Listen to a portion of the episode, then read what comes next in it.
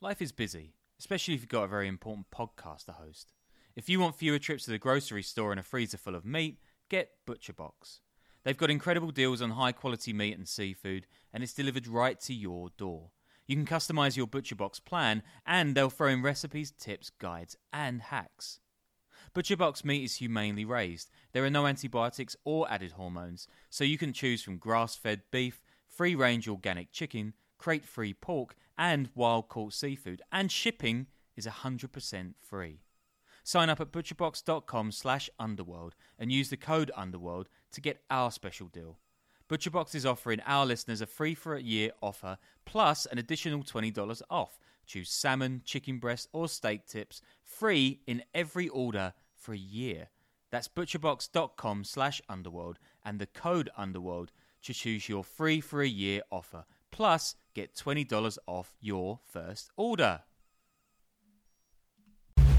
The information that I am providing today is coming from higher dimensional consciousnesses. Things got so weird during 2020, and it wasn't just the QAnon conspiracy theorists. This New Age channel told us Donald Trump is a massive and powerful light worker. A light worker? And then what about this Oprah endorsed, best selling feminist health icon talking about heavy metals? That are in vaccines that make our bodies literally into an antenna with 5G. As we continued studying what we now call conspirituality, it only got more intense. This is, this is the cult of Baphomet. This is Molochite worshipping stuff. It gets very gory in the basement. And it culminated with that shaman dude showing up at the Capitol insurrection. But it didn't stop there. Every week on Conspirituality Podcast, we track the overlaps between New Age spirituality and far right conspiracy cults. Rikers Island, sometime in the mid 90s. Pistol Pete has a choice to make. He's only 23 years old, but he's in Rikers facing a slew of charges worth dozens of years in prison that he's picked up as the creator and head of the sex money murder gang that ruled over parts of New York City's notorious South Bronx neighborhood in the early 90s. OG Mac Portee is another gang leader in Rikers at the time. Only a few years earlier there, he had formed the United Blood Nation, a collection of black gangs he hoped to be able to protect black inmates from the more powerful Latino gangs that dominated Rikers at the time, like the Latin Kings. To form up, he brought together more than a dozen different crews. He wants Pete to join to bring his crew under the umbrella, but Pete's not really sure about it. See, Pete's not a small time player, right? He's not some no name dealer. Despite only being in his early 20s, he's already got a huge reputation. He's built a bit of a legend in the Bronx, more so than anyone else in the United Blood Nation, and he's now becoming known citywide. He runs big housing projects, has had a number of people killed, killed a number of people himself, and he's been up in all the popular Manhattan nightclubs like the Tunnel, showing up in a fleet of luxury cars and buying out dozens of bottles of Cristal with his crew, sometimes even assigning them numbers of bottles that they have to buy, while he parties with supermodels like Tyson Beckford and Tyra Banks, and rack Kimkins like Puffy. People are terrified of him and his crew, and they take no shit. One of his lieutenants actually even cracked a bottle over the rapper Nas's head in the club one night. Pete's also a stone cold killer himself, known for sneaking up on people, catching them, you know, when they're not suspicious, and shooting them in the back of the head, sometimes even in broad daylight. Only recently, Pete had been on the cover of the New York Daily News as the Bronx Most Wanted, after he was named as a suspect in the broad day murder of a man in Harlem at a street fair a couple years ago. Stupidly, Pete had gone back to the festival two years later, where he was promptly arrested and sent to Rikers. His crew is also warring with another crew in the Bronx, ran by a one time NBA prospect called Carlton Duncan Hines. Pete killed him and one of the other members of his crew like it was nothing. But things are starting to close in on him. He's already locked up facing life sentences, and a lot of the top guys in his crew are talking to the police already. But what Pete does next with OG Mac is going to have consequences that far outlast his original sex money murder crew even playing a role in one of the biggest gang cases involving a superstar rapper in 2022. This is the Underworld Podcast.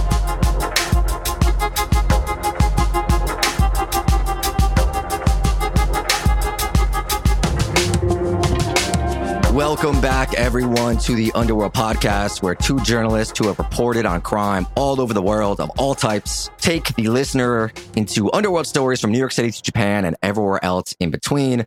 I am one of your hosts, Danny Gold. I am here with Sean Williams, who always requires me to thoroughly explain slang from 90s rap songs. Yeah, and there's going to be no shortage of that in this episode, I'm sure, right? I mean, I should have done my homework.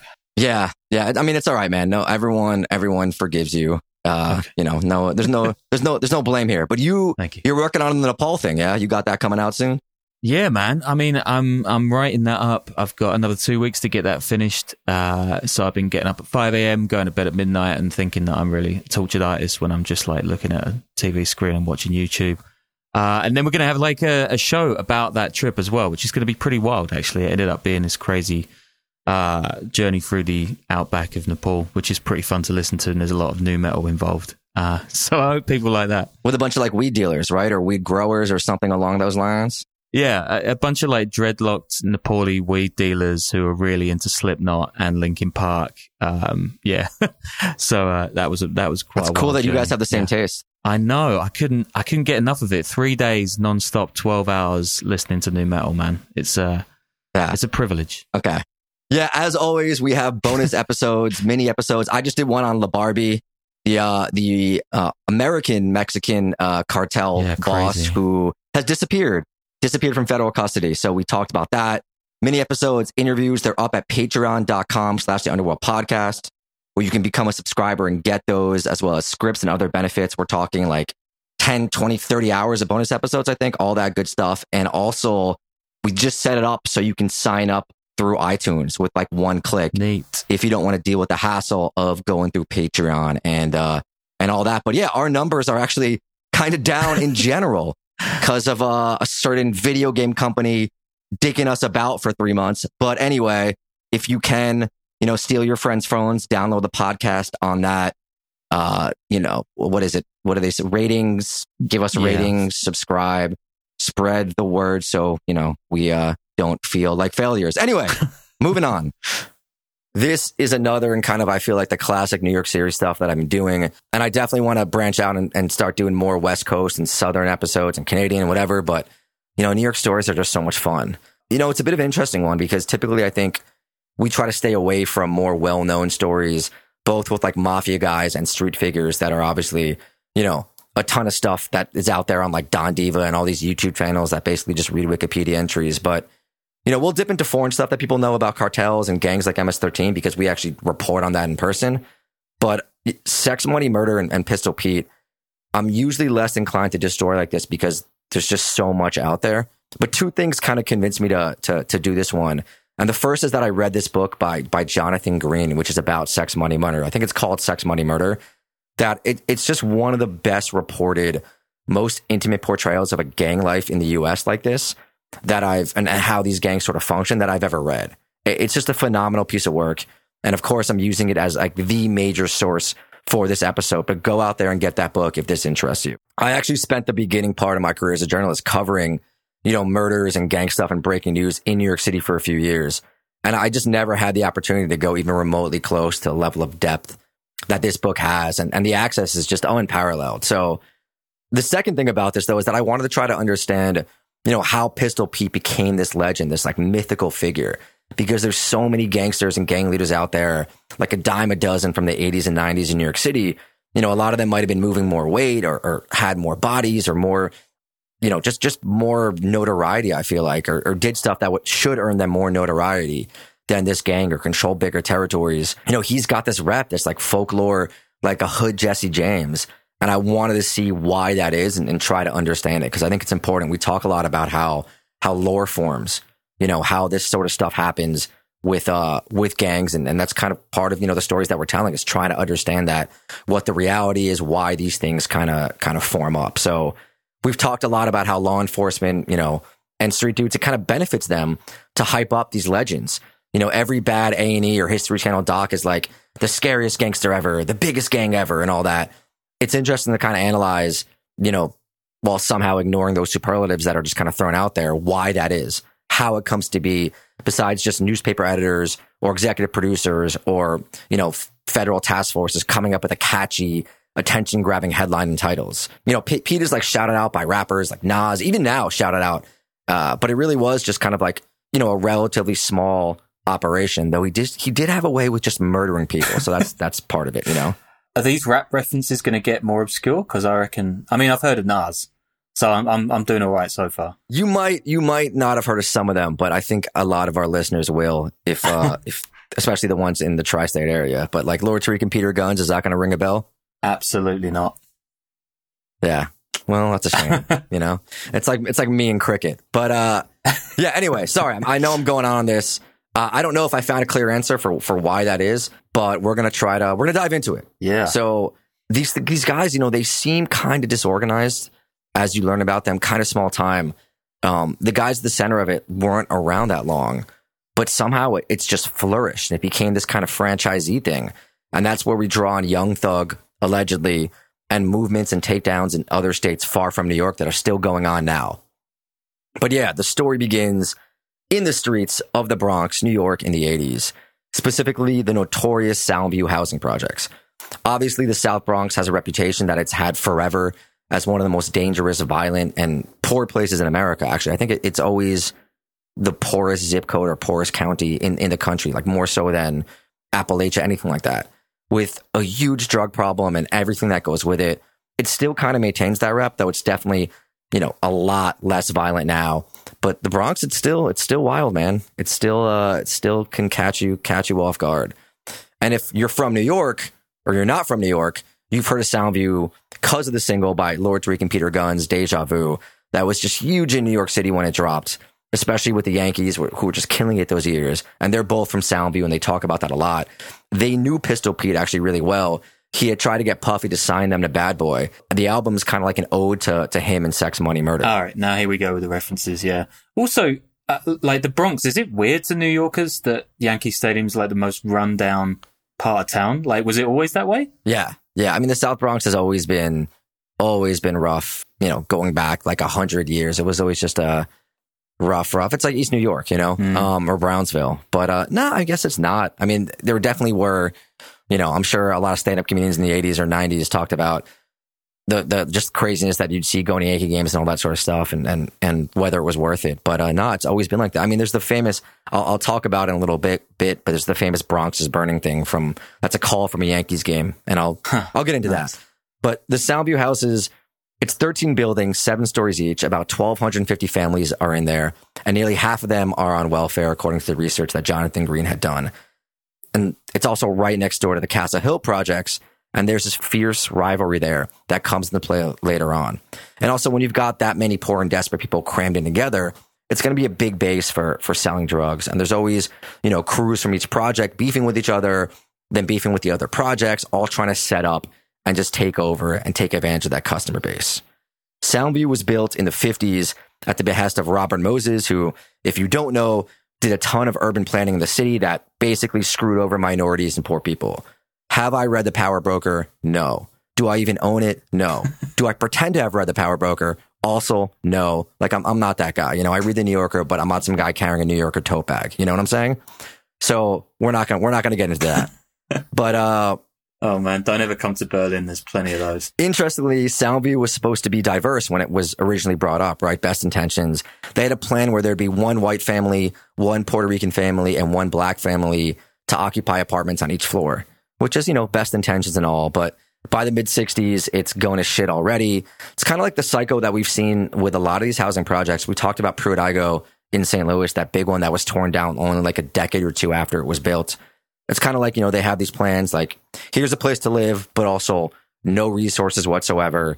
We're not going to do any upkeep and no police. So by the 70s, most white families had already fled with white flight and all that. And the area is just disintegrating. With that disintegration, we also have the heroin epidemic.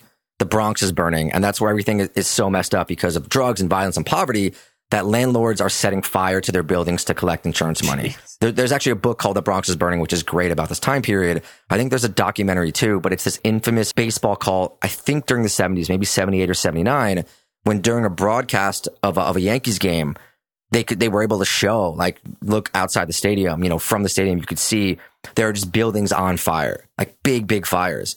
And the play guys They're basically just like, ladies and gentlemen, the Bronx is burning. Hmm. So it became this kind of notorious thing that happened. And that's when you have these photos of the Bronx in the 70s and 80s where it kind of looks like a bombed out war zone.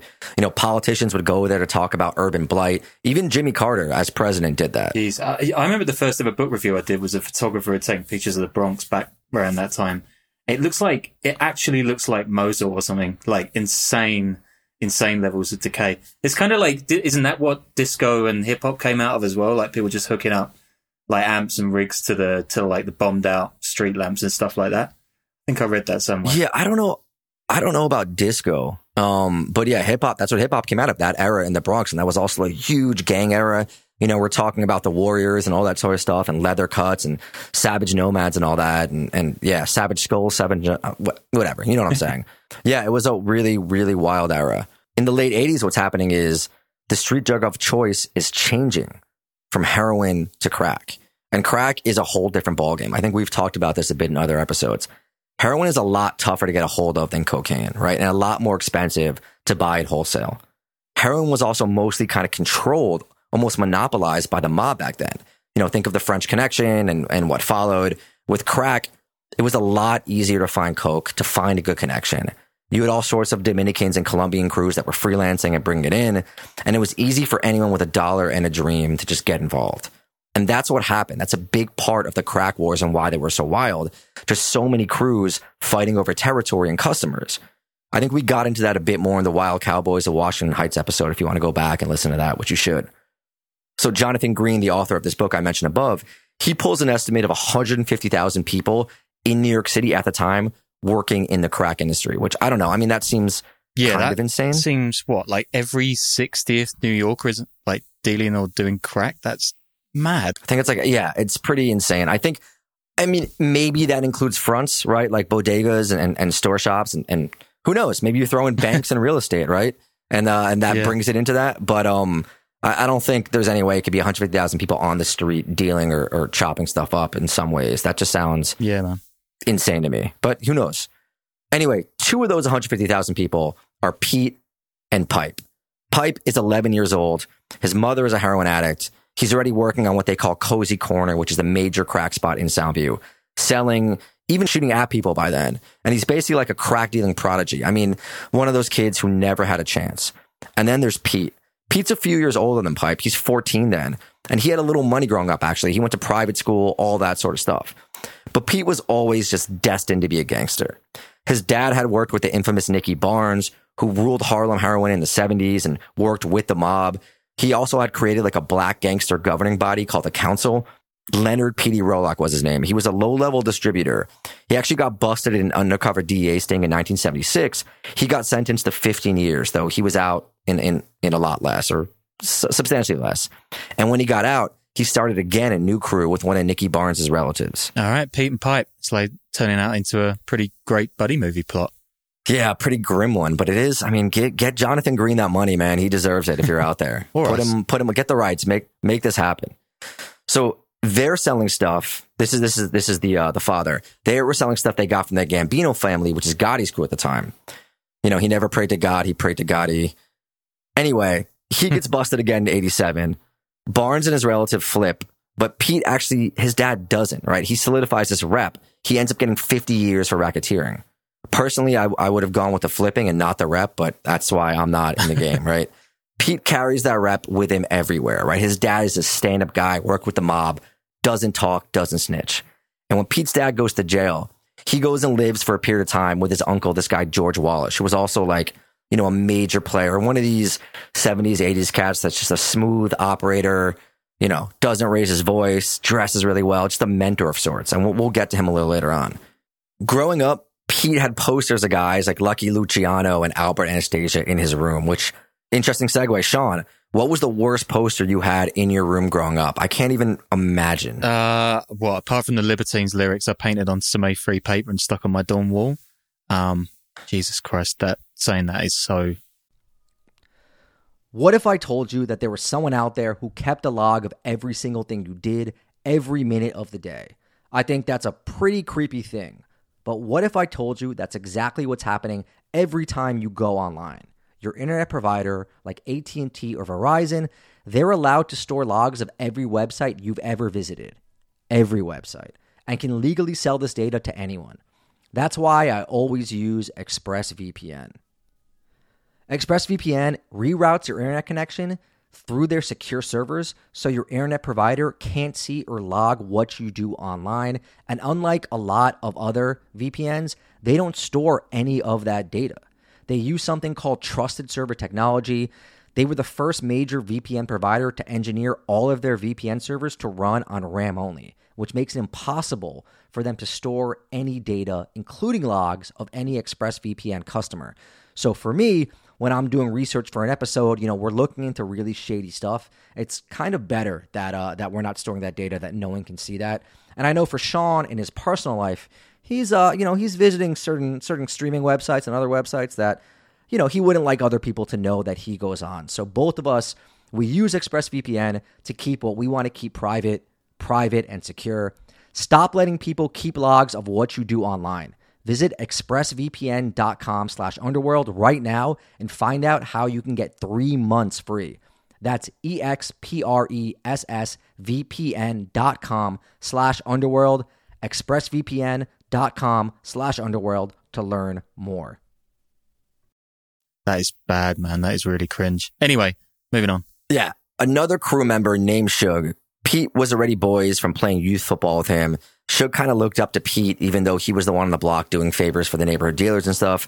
Pete was just this real shit stirrer, always getting into fights, always getting other people into fights. And he grabs Pipe and Shug, a couple other guys, and he kind of organizes them into this crew to fight other crews. Pipe and Shug, the reason I mention them too is because they end up being the ones who talked to Green for his book. Like they gave him the entire rundown, which is really, really interesting. By high school, Pete's into distribution a bit, right? Pipe is selling firm. These guys are toting guns everywhere. Pete was never actually on the street. He was always in distribution. He always focused on the bigger picture. And he was getting more and more stuff from Dominicans he knew in Washington Heights and basically falling into a vacuum after a couple of other neighborhood guys got murdered.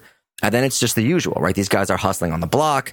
They're fending off other crews and crooked cops and stick up kids. It's just, it's a real jungle out there in those days. It's like 2,000 murders a year in New York at this point, the highest it's ever been. And these kids are like 14, 15, 17, like on the street, just trying to, trying to make things happen.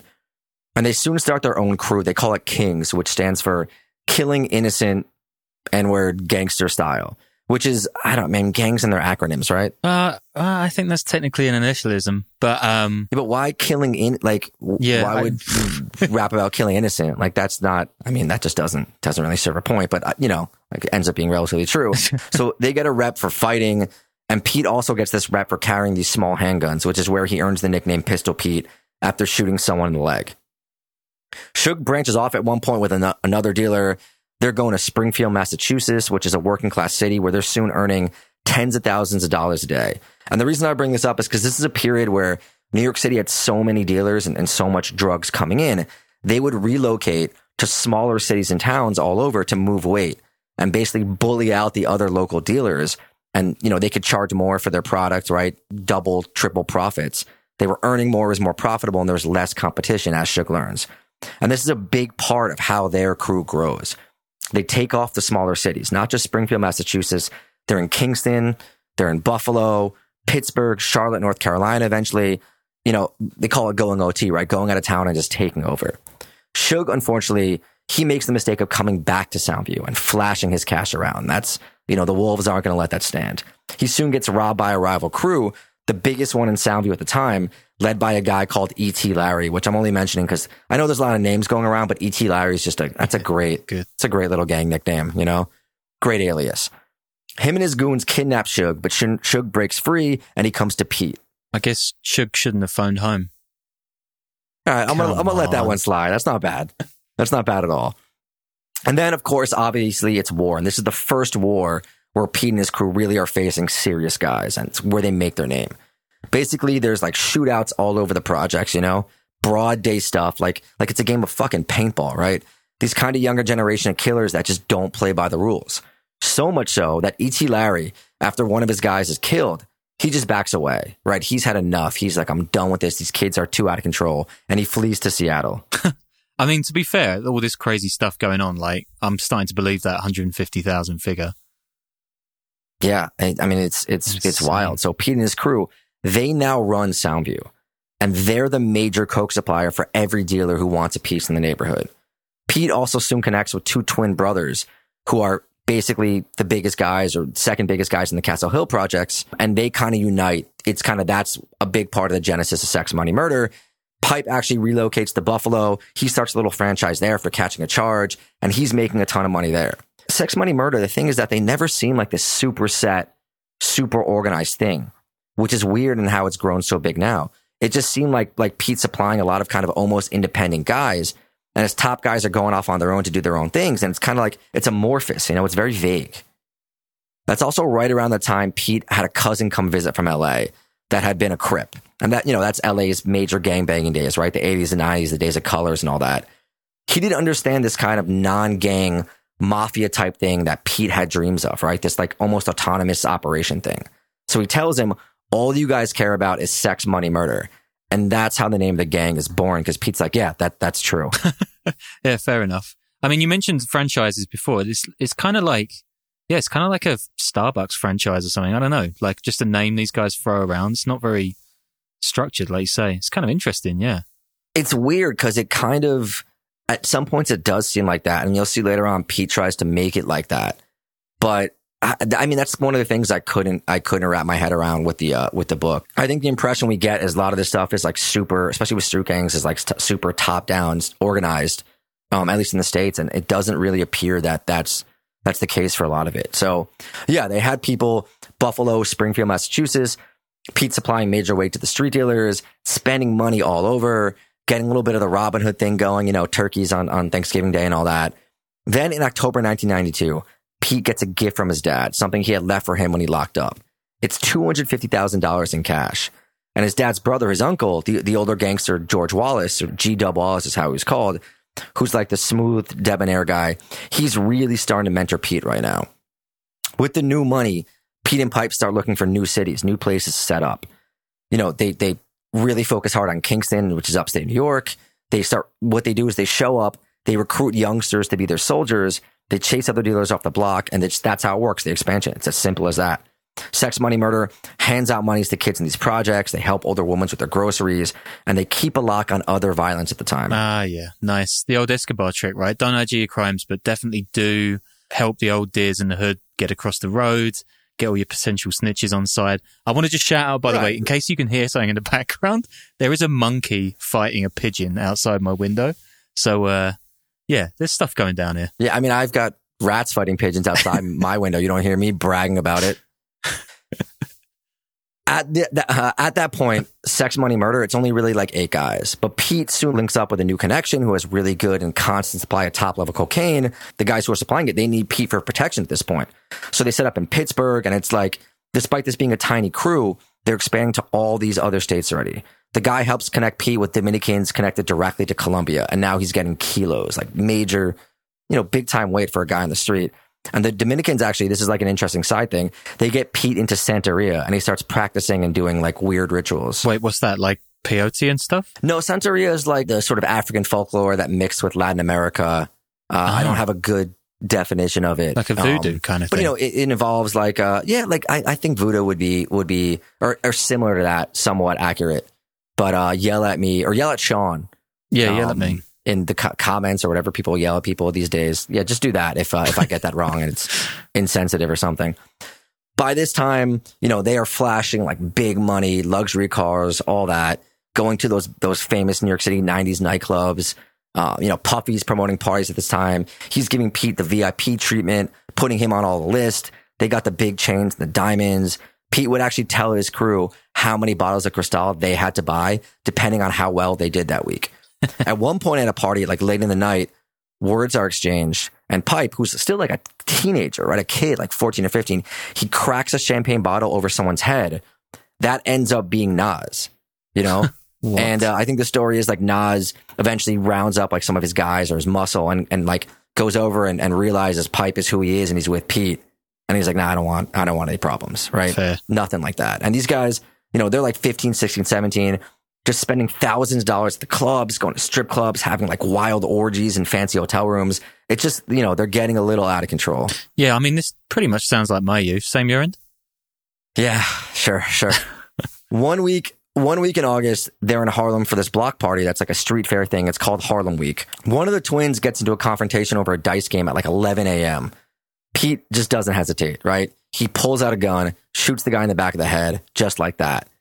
And the thing is, it's actually his first murder at that time. You know, Pete was this guy known for for for like his violent rep, but that was the first time he ever killed someone, and he's kind of like also getting this rep as like a playboy, just like slick. You know, he's also getting darker and darker and paranoid, and they're turning Soundview into this fortress where like even the police don't want to go. And then after that, after that first murder, the violence just hits overdrive. There's this roller skating rink that like people would go to at night.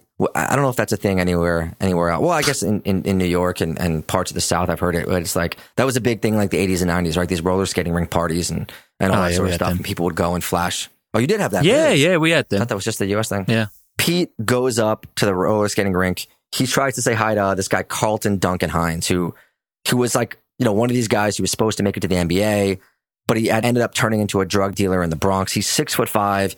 He's wearing a full length fur jacket.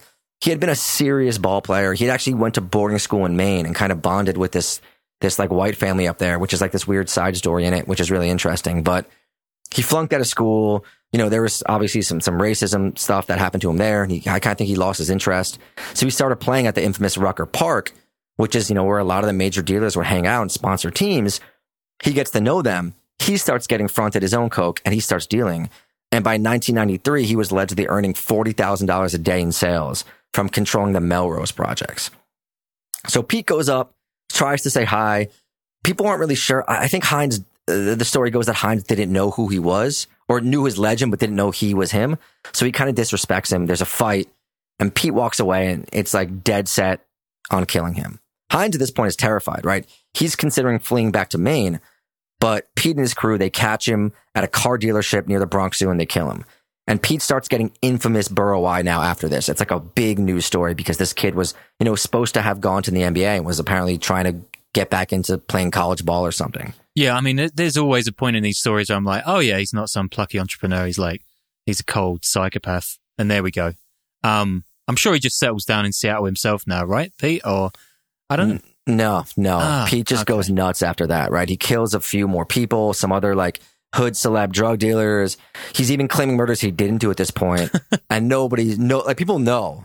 People that are witnesses, but nobody's going to talk. You know, there's never anyone who's going to testify against Pete. He kills another one of Duncan Hines' crew in broad daylight. And like in no time, he single handedly killed three people in less than a year. He also kills a dealer who his uncle George thought was setting him up. Pete had 30 kilos for this guy, apparently, like serious weight. And they met up at Wallace's house. And Pete just walks up behind the guy and shoots him in the head. And Wallace is just pissed. You know, these guys, these old school guys, they were smooth operators. They weren't pulling stuff like this with like, you know, he hadn't cleared it with Wallace. It's in his home too, you know, blood everywhere. So it's just, it's a different way of operating. That's just wild. By then, Sex Money Murder had a hookup with a car company out of state and they would lease cars and they would just mule coke and take their guns out of New York City. That's how they, they got things out of there. They actually developed, and I hadn't heard about this before this gang, but it, it could have been the case. They developed special consoles in the car to hide guns, monies, and drugs. you know, one of those things where you've got to have like the air conditioner and the, and the radio station set to a certain area to open up the console, which became like a really popular thing. And uh, this is crazy and, and kind of stupid, but one of Pete's lieutenants actually has them incorporate in where else? Delaware. so Sex Money Murder Incorporated. And these guys are getting weekly paychecks, some of the guys in the gang, which is like, I mean, I don't know, man. I, I guess it's good for handling your taxes, but it strikes me as a bit too much paperwork for a criminal conspiracy to have it on. like, got to give them some respect for innovating there, you know? But it's like, Yeah, that is legit It's a little wild, though. I just imagine these dudes that are like 17, just like being like, what the fuck is FICA? Why am I losing, you know, 20%, 10% to, to whatever the fuck FICA is? But Pete, Pete makes a fatal mistake with those 30 kilos he had gotten from the guy he killed at his uncle's place. He decides to take it to North Carolina to offload. And something happens with like one of the, the local guys there gets pissed at him, snitches on him. He ends up getting arrested with coke, guns, and money on him. He's eventually freed out on a huge bail, but it's the first of like his serious legal troubles. Also, another big New York player was rumored to have wanted to kill Pete, because he had been selling in North Carolina and Pete kind of took it over. So he hires a shooter to take Pete out like a hitman in a club in New York City. But Pete's guy gets to him first and just shoots him in the head in the middle of the club. Jeez. Like this is the kind of stuff these guys were doing and getting away with for the most part. So yeah, there's there's arrest, hitmen coming after him. It's 1995 and the walls are just closing in a bit. Sex, money, murder is not only garnering the attention of the NYPD, but also the feds. And one day around then, Pete wakes up and he's on the cover of the Daily News with the headline reading "Most Wanted in the Bronx." And I guess, I mean, that's a part of it, right? That's a big part of the answer for how the lore gets going or really kicks in. That's the kind of thing that makes you notorious. The story is actually about the murder in Harlem and the guy who was playing the dice game with with twin with the twin at the Harlem Festival and Pete shot in the head. So that's, I mean, you put somebody on the cover of one of the lo- local New York tabloids, and it's kind of like, I mean, that's the kind of Gotti treatment, you know. Yeah.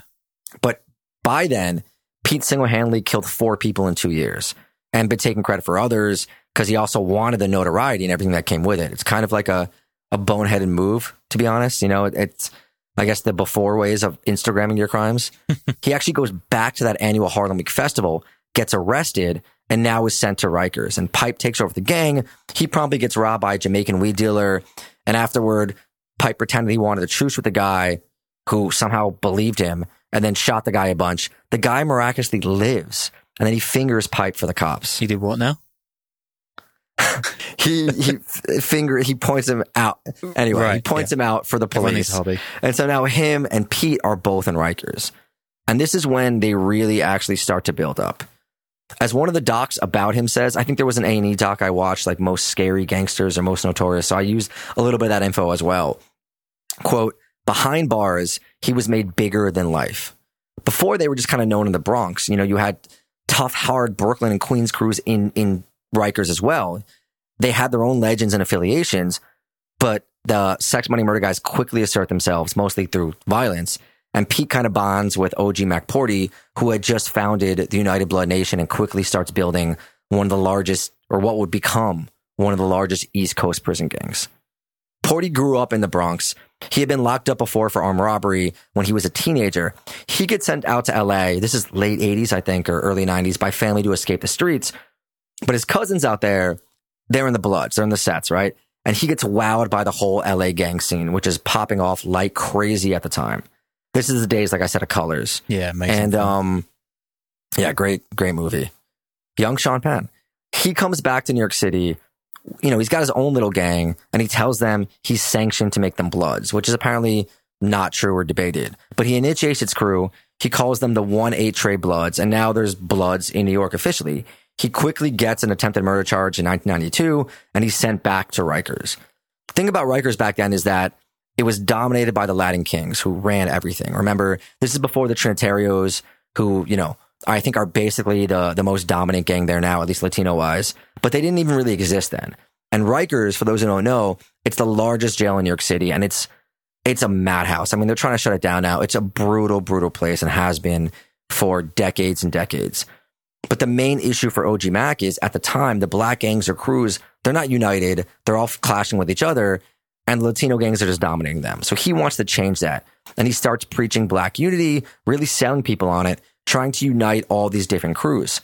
He links up with a powerful gang leader from Brooklyn, this guy OG Deadeye, and together they form up and it works. He anoints himself the Godfather, and 14 different crews join as the United Blood Nation. He starts writing up like, you know, the codes and the gang statutes, the usual sort of stuff. Snitches die, you must obey, gang comes first, all that sort of stuff. yeah, no loud music after 10, Taco Tuesdays. I know. Yeah. Anyway, that's uh that's a swing and a miss, but you know, you're trying. You're doing better these days. Your average is Oh, definitely definitely higher so than it much. was. Thank you. It means a lot. Yeah. Within no time, the United Blood Nation goes to war against Latin Kings and just starts taking over territory, right? The first thing they do is they claim the phones, and that's like a that's a big thing as well. And there's all sorts of slashings and stabbings. They get pretty infamous for slashing people's faces. That's where a, a buck 50 comes from. If you ever heard that term, it's 150 stitches in your face. And there's always like rumors I remember in high school, like about how the Bloods were doing initiations, right? It was always big on Halloween. Like it was always like, don't, if someone asks you for the time, uh, don't do it because that's like a blood initiation. They're going to slash your wrist. They're going to slash your face. So those were the kind of rumors I feel like that went around. I don't know if they still do in like the mid 90s, especially around Halloween. Jeez. The United, yeah, that, that was a big thing. I think we just had to look out for like the old pedophile guy on the edge of the street, but um, this sounds worse. Well, you guys, You guys weren't Knife Crime Island back then, right? That's only like a recent No, thing. that's recent. Yeah. Yeah. So United Blood Nation, it keeps growing. The authorities make the same mistakes they always do. They spread them around to different areas of the prison and different prisons and sections and jails, and they just grow more and more. So when Pete's in Rikers, him and OG Mac grow tight, and he wants Pete to join up, blood in, crew in, whatever you want to call it. But Pete's already like this boss that has a bigger rep on the streets at that point than OG Mac does. So he's not really sure. You know, he's doing his own thing and he's doing well. He says no at first. But then OG Mac kind of offers him this thing where SMM, they're going to have complete independence on the street. You know, they'll just be clicked up in prison. They can do their own thing. They're, they're pretty much just like, they get the special offer. And Pete just says, yeah, fuck it. Like now I'm in. So him and his crew, they now have hundreds of United Blood Nation guys pretty much at their disposal in all the prisons, which is like a wild, wild thing. They grow from this small crew to this. Pete later gets out of Rikers when a witness recants, but he gets arrested again on charges related to North Carolina. And from there, he starts like ordering murders from prison, green lighting people to die, doing it all through these coded letters. You know, he calls it like a murder is a wet t-shirt contest because the code causes the blood to soak through. But of course, those letters eventually all get found out and it starts this pattern, arrest, incarceration, all these guys in sex, money, murder, turning on each other, robbing each other, testifying against each other, killing each other. And it's like, you know, it's like that last third of Goodfellas, basically. That's, that's kind of always how it ends, right? At least it's not the last third of the Godfather trilogy. Am I right? I don't remember the last of Godfather trilogy. Oh man, it's Is that crap. Cuba or is that the second one? Uh, I, I haven't, I haven't the seen the third right? one in a long time, man. Yeah, it's it's not good. I watched the end recently. Nah, don't bother. Yeah. So meanwhile, Pete's in jail devising these new systems because he kind of gets inspired, I think, by maybe the United Blood Nations. He calls it like the fist where the command structure has five guys and three units. It's modeled after the five families. You know, each is a different set, different leader, five deuce, four tray, three O's. It's like a semblance of organization that Sex Money Murder never had on the outside. He starts writing formal letters to the gang about organization, having them read at meetings, right? In Soundview, trying to formalize. And he actually orders now one of the twins killed who had expanded like crazy, thinking he was doing the right thing. But Pete actually grew really jealous. They had gotten like 100 kilos from a Colombian connect. They were rising up and getting sophisticated. Pete's locked up. He's getting jealous. He tries to convince everyone he was informant and needs to be killed, according to Jonathan Green's book. So basically, at this point, like all the top brass for SMM are like prison shot callers, and the gang on the outside is still kind of loose knit, or is it? Are they big players outside too at this point? it's kind of confusing. A lot of the top original guys are locked up. There's still a few on the outside. And the original crew is like tight knit in a way. And Pete's trying to make them tighter, but they're getting new members, younger guys who don't have the same loyalty as all these guys that sort of grew up together. You know what I'm saying? Yeah, yeah. I mean, these guys Does like, yeah, yeah, yeah, yeah. And these, I just realized like these are not old guys even now, right? These are still. I mean, are they like in their thirties or their forties or something? It's kind They're, crazy. I think in their 40s. There's, there's a really big thing. Pete's actually, Pete actually has a podcast. He's locked up in, um, of course he does. ADX Florence, you know, the super, the super strict. And there was a big thing with him. So he, I talk about this later, but I guess I'll just do it now. You know, he had a really strict isolation sentence because of all these letters he was writing. So he was locked up in like in isolation for, for like a decade plus. I think it's obviously loosened now because he has the podcast, but there was like even New York Times articles about it in, in 2012, 2013 because of how strict his sentence was. And he apparently had been a model prisoner by then, but they were worried because of his influence is so huge. Anyway, we'll, we'll get to that. Yeah. By then, by the mid 90s, there's a big RICO investigation against sex, money, murder, and all sorts of members are being arrested and just starting to flip. And that's when the infamous Thanksgiving killing happens. This is just too much. I mean, it's kind of seals the deal. It's the end of Pete and his original crew. It happens at this football game that's been a tradition for a few years where the Soundview Projects plays the Castle Hill Projects. It's kind of, you know, the Turkey Bowl. We have those high school rivalries too. It's like a good natured rivalry at this point. But that's where Pete orders the killing of, of the twin. It's broad daylight. Two people are killed in a shootout. And this is when New York was already getting a little bit safer, right? So this sort of wild double murder on Thanksgiving Day in broad daylight, it becomes a big, big news story. It's not your average South Bronx housing mur- project murder, you know? Residents of Soundview even start talking to the police. That's not usually something that was done. You know, they're starting to be like, it's too much. It's too much. So all the guys in sex, money, murder, they're now cracking under the federal attention. You got task forces. Everything is falling apart. Meanwhile, Pete is just being made into this legend, right? He's having guards smuggle out letters. He's getting caught banging another guard. And this whole time, Sex Money Murder is just blooding in new members while it grows outside. But it's not the same from what it was like with, when it was like a 12 member, eight member thing, right? It's a different thing, just widespread all over the place. Most of Pete's top lieutenants turn state's evidence and end up testifying. Pete pleads guilty at his trial to avoid the death penalty. Afterward, his mom gives this interview to um I think it was Feds or Don Diva, you know, one of those like street street gang magazine type things where she's like unapologetic and she's basically like, look, Pete killed people who would have done the same thing to him. He was just quicker. that is that's real parental love, man. I wouldn't see you wouldn't see many British mums and dads doing that. Oh, I'm sure you've got a few that uh, that are in the lifestyle that would that would feel the same way, right? Actually, yeah. I mean, there's um, one of them getting buried today. Really? Who? the Queen. Man. Oh, right, right, right, right, right, right, yeah. right, right, right. So Pete's Pete's in his mid twenties at that point, and he's getting sent to ADX Florence Supermax, which is the most maximum security prison in the U.S. Uh, just an unple- it's you know where all the terrorists go. It's an unpleasant place to be, and but he becomes this cult figure. You know, there's even posters saying "Free Pete" put up all over the Bronx. The NYPD actually hangs, up, hangs up their own posters of him saying how he's got life now uh, and all that. So it's you know, competing little, uh, it's almost like, like the, one of the, an early meme war, you know, just hanging up posters all over the, the projects. He's actually locked up, like I said, for years and years in isolation because he had ordered hits through the coded letters to, through a girlfriend, whatever it is. So there's actually this big court battle and a big New York Times article about it in 2012. And again, I'm not even 100% sure on his status right now, but he has this interview podcast. So I assume it's not as severe, but I, I you know, I couldn't, I couldn't find a direct answer to that. OG Mac of the United Blood Nation, he gets released briefly in 1999. The New York Times actually has an interview with him from 2000 at like his hideout fortress in the Bronx. It's kind of a weird article. They seem to kind of take him at his word for some stuff that he was coming home to give to blo- the Bloods like this new ideological bent of stopping black on black crime, which is mm-hmm. you know mm-hmm. nonsense. And he's devoted to political and cultural solidarity, but it doesn't really work out. There's internal divisions that are rife. Apparently, some sets even wanted to kill him but he ends up locked up shortly later. And now United Blood Nation is just huge. I think they're one of the biggest, if not the biggest prison gangs on the East Coast. And Pete and Sex Money Murder, their little franchisee expansion thing worked too. It wasn't just Kingston, Buffalo, Springfield. There's sets now, big sets in New Jersey, Pennsylvania, North Carolina, and Atlanta. Here's a quote from a New Yorker article on the sex money murder case in Atlanta, which is currently ongoing, which is where Young Thug and Gunna and YSL, they're all involved in it. It's mostly about using the RICO statutes against these gangs. And it's from Lance Williams, who's a professor at Northeastern Illinois University, who writes extensively about black street gangs. I thought, it was really interesting. Back in the day, there was absolutely grounds for RICO when prosecuting black street gangs, he said. He was referring to the 80s and early 90s when he said the most prominent gangs had clear and acknowledged leaders boards of directors, and rank and file titles and responsibilities. At that time, he said, drugs had to be purchased from the organization, with profits that were shared within the organization. Members were recorded as being on count, meaning that they were recognized within a particular set, under the leadership of a designated ranking member, and had to pay dues that were calculated accordingly. They were required to attend meetings and were subject to violations for breaking established rules and regulations.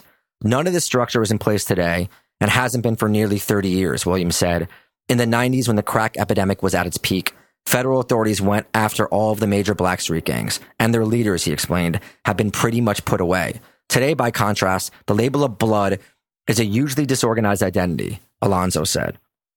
Whatever the case, sex, money, murder, you know, they keep getting locked up all over the East Coast. Uh, in April of 2022, Polk County, Florida hits 41 members and associates of sex, money, murder with RICO charges, 20 pounds of meth, which, you know, you usually don't think of that as a as a gang yeah. drug like that, but you know, more power to them for expanding their portfolio. There's still a presence in Kingston where I actually go a lot. Shout out Kingston, great city. Uh, there was a February 2020 murder connected to it. Rapper Kay Flock, who was like a huge Bronx Joe guy who had just got arrested for murder. He's allegedly a sex money murder guy. And that brings us to Thugga Thugga, who is currently locked up, despite making Do You Love Me, which I think should get you immunity from, from any crime, to be honest with you. He's caught up in that huge RICO bust in Atlanta that I'm sure you've seen on the news if you pay attention to these things. The whole thing stems from an ongoing gang war that had kicked off in 2015. It's actually between two blood sets after a leader of one was killed. Young Thug is alleged to have rented the car used in the shooting. There's actually a really good couple of articles from The Intercept that detail it. Now, one of these warring sets just happens to be a sex money murder set, which Young Thug is allegedly a member of. I mean, we say allegedly, but like this is from Young Thug on the track Sex Money Murder by Bloody J. This is a quote.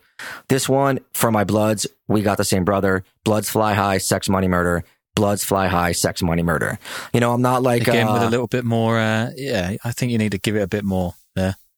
Just a little note. yeah, I'm not studio. Yeah, I'm not like, you know, I'm not gonna, you, you can't believe everything rappers say, obviously, and they shouldn't be tried for, for what they say on their, on their songs.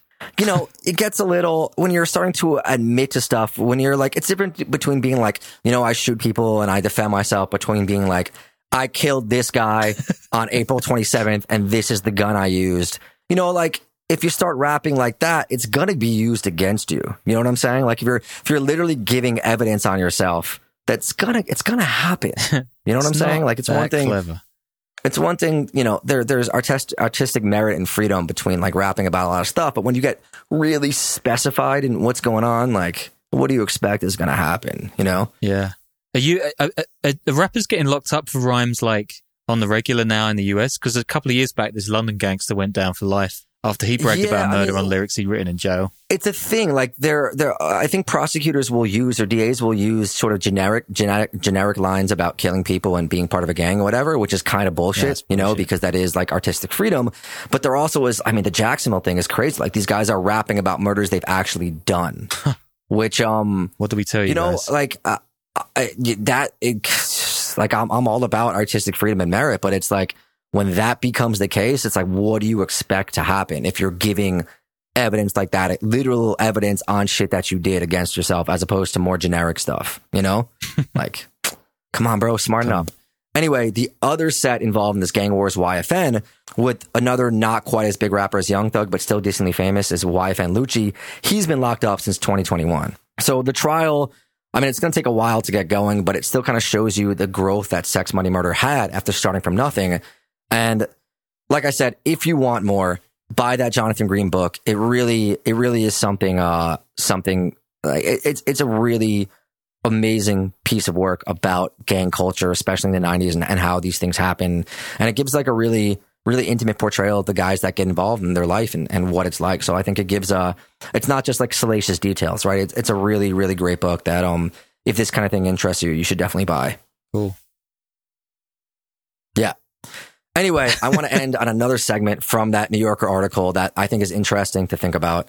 Quote, Lance Williams, a professor at Northeastern Illinois University, who has written extensively about black street gangs, described YSL to me as one of literally thousands of blood sets with a three letter name and informal ties to active gang members that's only well known because a few members became prominent rappers. Record deals can be transformative for such groups, he said. That money attracts more guys and more visibility. They get fashionable, they travel together, and they keep some hitters, real live gangsters, because it fits the narrative and the culture. But also because if you don't have those guys, then you're susceptible to being robbed and aggressed by other groups who you may also be rapping and talking about. Those are your protectors. You know, it's kind of like a chicken and egg thing. You know, I don't know. I mean, some like look what happened to PNB Rock like a couple days ago. Like you definitely need these guys are, are living dangerous and uh you kind of understand if you want people by your side that are strapped up that are there to protect you. It kind of it makes a, a lot of sense. But um yeah, that is the uh the sex money murder story and I hope we uh we did it justice. Yeah, that was cool, man. And uh, I'd just like to report that I'm pretty sure the monkey just won the fight. So, um, yeah, one one nil monkey pigeon. Not surprising, actually. I would have I would have probably put money on that. Stay safe out there. Patreon.com uh, slash Underworld Podcast. Go listen to the criticals. They're going to be huge. They're awesome. And uh, yeah, that's uh, that wraps it up for this week.